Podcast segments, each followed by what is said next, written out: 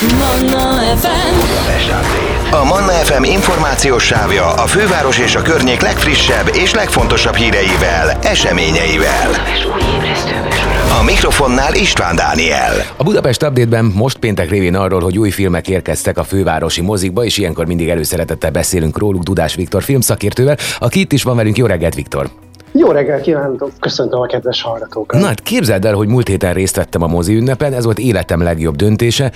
Olyan volt, mint a gimnazista lettem volna, én ennyi embert moziban nagyon-nagyon régóta nem láttam. Sorbanállás a pattogatott kukoricánál, sorbanállás a jegyeknél, és arra gondoltam, hogy nem tudom, nyilván nem te vagy a főszervező, hogy ilyenkor nem veszik fontolóra az ünnepszervező, hogy ezt többször csinálják egy évben? Szerintem többször is fontolóra veszik ezt, de attól tartok, hogy ha ez mondjuk mint a havonta vagy negyed évente megtörténne, akkor lehet, hogy már elvesztene a varázsából egy keveset, de majd a lelkesedésedet tolmácsolom a szervezők felé. Hát hallják majd ezt, de, de szerintem az egész, legalábbis Budapestet vettem, csak két helyen is voltam, nagyon pesgett, tehát nagyon jó volt nézni. Olyan volt, mint a békebeli mozi időkben. Abszolút, ezt meg tudom neked erősíteni, mert én közön közönség találkozókat moderáltam négyet is a három nap alatt, és abból kettőt Budapesten, kettőt pedig vidéken, Veszprémben és Székesfehérváron, és azt tudom neked mondani, hogy gyakorlatilag mindegyik helyszínen tényleg elképesztő volt a pesgés, telemozitermek előtt csillogó szemű embereket látni, ez mindig jó érzés. Igen, meg komplet nagymama ott volt három unokával, kijöttek egy filmről, jó, akkor elmegyünk gírozt tenni, akkor délután még van ez, azt ugye megnézzük, mama is még este jövünk vissza. Elképesztő, hogy nagyjából egy ezressel volt egyébként olcsóbb egy, hogy mennyire meg tudja táltosítani az embereket. Igen, meg az is benne van, hogy ugye nagyon sok olyan kiegészítő program volt, meg nagyon sok olyan film került vissza a moziba, ami miatt valóban például egy nagymama az unokákkal, ott tudott lenni, és három-négy filmet is meg tudott nézni. Sajnos azért ez a heti merítésből nem mindig ennyire egyértelmű, mert ugye érkeznek az új filmek, és van amelyek ugye, amikor te elmennél, és mondjuk akár egy nap két filmet is megnéznél a moziba egyet délelőtt délután, de lehet, hogy amelyiket délelőtt néznéd, az már nincs a moziba, és akkor csak egy marad, vagy fordítva. Tehát, hogy így, hogy így koncentráltan sokkal nagyobb a filmes kínálat ezen az egy hétvégén a moziba, ez mindenféleképpen fel tudja kelteni az érdeklődést a nézőkben sokkal inkább. Na, szuper volt, az biztos, viszont akkor nézzük ezt a hetet, ugye tegnap megjöttek az újdonságok, mindenki nagyon várta a Fekete Párduc folytatását, ez már a második rész, már hetekkel ezelőtt ilyen párduc, nem tudom minek hívek, bábukat lehetett látni a különböző mozikban. Nagyot robban?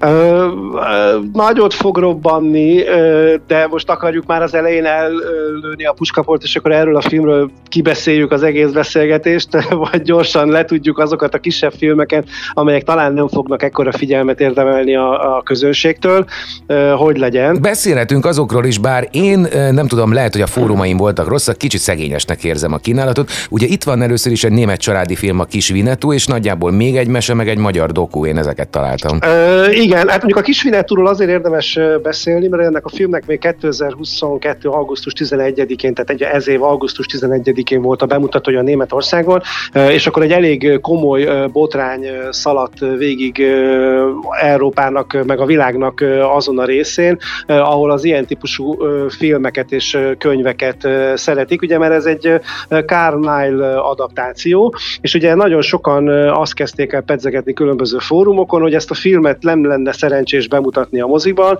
mert hogy a Carl világ az túl idealizált képet mutat az indián őslakosok és a kábolyok viszonyáról, az európai telepesek viszonyáról, hogy ez nem volt ennyire felhőtlen, és hogy az ilyen filmeket be kell tiltani. Én ezzel akkor se értettem egyet, meg most sem értek egyet. Ez egy szórakoztató családi film.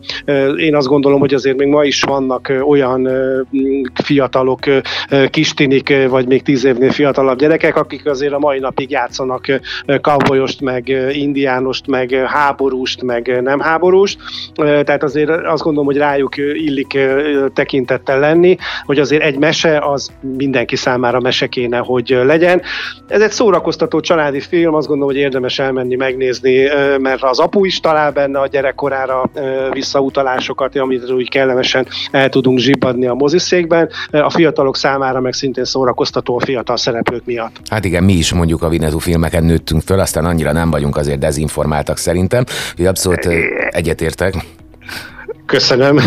Aztán van egy másik mesénk is, ez egy német-luxemburgi, szintén, ugye itt a Luxemburgiga beléptek a németek, mert ez a tündéri bajkeverő, gondolom ez, ez inkább egy csajosabb. családi film, igen, ez, egy, ez egy családi film, ez inkább kisfiatalok számára lehet érdemes, ha bár nem tudom, hogy van-e tényleg ilyen zsáner, de szerintem az ilyen 8-tól 12 évesekig nagyon-nagyon jól fogják magukat érezni. Hát ugye itt a főszereplő egy 12 éves kislány a filmben, aki egy ilyen ilyen Tinkerbell jellegű kis tündérkével kalandozik, tehát mondjuk aki a, a Disney világból megismert Tinkerbellt, vagy akár például a, a Pixar rajzfilmekből megismert fiatal szereplőket rajzfilmen szerette nézni, az valószínűleg ezt a filmet is élvezettel fogja végigülni.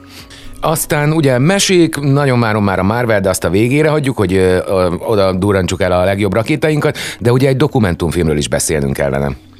Igen, ez a, bemutatták a Béke a Nemzetek felett, még egyszer mondom, igen, bemutatták a Béke a Nemzetek felett című dokumentum játék, játékfilmet, amely a trianoni tragédiát dolgozza fel nagyon plastikus és látványos módon.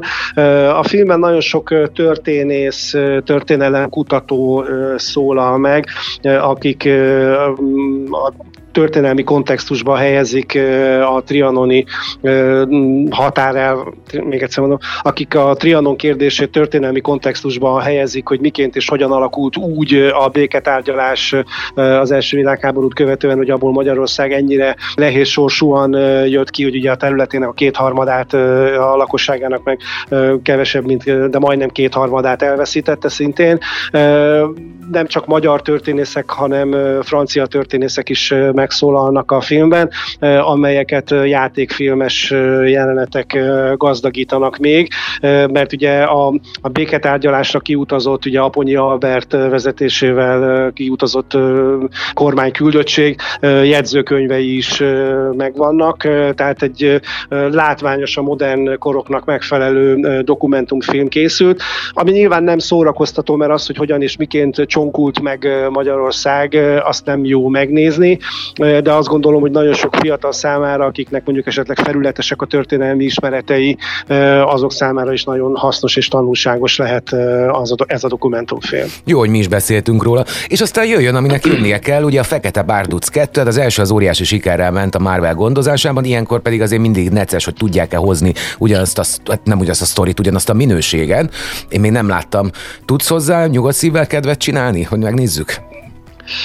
Nem könnyű azt mondani, hogy nyugodt szívvel nem tudok kedvet csinálni egy olyan filmhez, amelynek az első része az a világviszonylatban 1,3 milliárd dollárt termelt. Tehát nyilvánvalóan ez is egy olyan film, ami függetlenül attól, hogy a őszülő halántékú filmszakértő mit mond róla, nagyon-nagyon sok nézőt be fog csábítani a moziba. Egy szolgálati közlemény az elején, hogy szerintem mindenki látogassa meg a mellék helységet a filmre beülés előtt, mert 2 óra 41 perc hosszúságú, a reklámokkal együtt egy kicsit még annál is hosszabb a film, és hogyha mondjuk valaki bedönti magába az egy liter üdítőt, akkor nem biztos, hogy végigbírja a filmidőt a moziszékben ülve. Hát az első résznek a, az igazi katartikus sikerét, amit ugye a fekete közösségben, vagy az afroamerikai közösségben okozott az Egyesült Államokban, az többé-kevésbé megértette szerintem az egész világ, és ennek volt betudható a filmnek a sikere. A második részből pont ezt, hogy az egész világ megértse, hogy ez mitől annyira fontos, és miért annyira követendő, vagy, vagy miért, annyira, miért kell ezzel ennyire kiemelten foglalkozni, ebből kizártak minket, én úgy érzem. Tehát ugye itt most nyilván meg kellett küzdeni azzal a helyzettel, hogy a Csálla királyt megvalós, megszemélyesítő Chadwick Boseman ugye sajnálatos módon életét vesztette igen fiatalon, és ugye ebben a filmben az, a király által hagyott űrt próbálják többen betölteni, de valahogy mindig alul maradnak ebben a szerepben, mert egyszerűen mindig úgy fordul a történet, hogy akkor valami újabb dráma, újabb dráma, újabb dráma érkezik. Úgyhogy én ennél pörgősebb és kevésbé a, a, a múltba visszarévedő filmet vártam, mert oké, okay, hogy megtörtént, ami történt, emlékezzünk meg tisztelettel az elhunytakról, de azt gondolom, hogy egy akciófilmnek azért ennél sokkal pörgőbb, dinamikusabb és kevésbé elégikus tartalommal kellene rendelkeznie. De hát majd aki elmegy és megnézi, az majd fogalmazza meg magában azt, hogy mit gondol a filmről. Nekem csalódás volt, mondom, én, én azt gondoltam, hogy azért egy tényleg sokkal dinamikusabb és látványosabb, tehát sokkal több akció jelenetben dúskáló filmet láthatunk kevés az akció az én szememnek. No, hát meglátjuk, a rajongók biztos, hogy ott lesznek, aztán majd utána olvasunk szerintem hamarosan kritikákat róla, én egy-két nap eltelik, aztán utána majd jönnek ezek bőven. Viktor, lesz ma Anna, ugye? Ki lesz a vendéged? E, igen, lesz ma Anna. A mai vendégem Sümeg Claudia ifjú producer lesz, aki például most a nemrég mozikba került Magasságok és Mélységek című filmnek is a producere, de például az Anox kockázatok és mellékhatások című filmnek is producere volt, valamint az ő nevéhez fűződik a, a Curtis című film, a magyar, aki felforgatta Hollywoodot, amely ugye elsők között került be Magyarországról a Netflix teljes választékába, úgyhogy egy érdekes beszélgetést fogunk arról folytatni, hogy fiatal nőként milyen ma Magyarországon producernek lenni, és hogy ő miként és hogyan látja a film és a mozizás jövőjét. Szuper, start este hatkor, mi pedig jövő héten pénteken ismét értekezünk, hívlak majd. Dudás Viktor, köszönöm szépen. Én is köszönöm, viszont hallásra mindenkinek. Manna FM. A Manna FM információs sávja a főváros és a környék legfrissebb és legfontosabb híreivel, eseményeivel. A mikrofonnál István Dániel.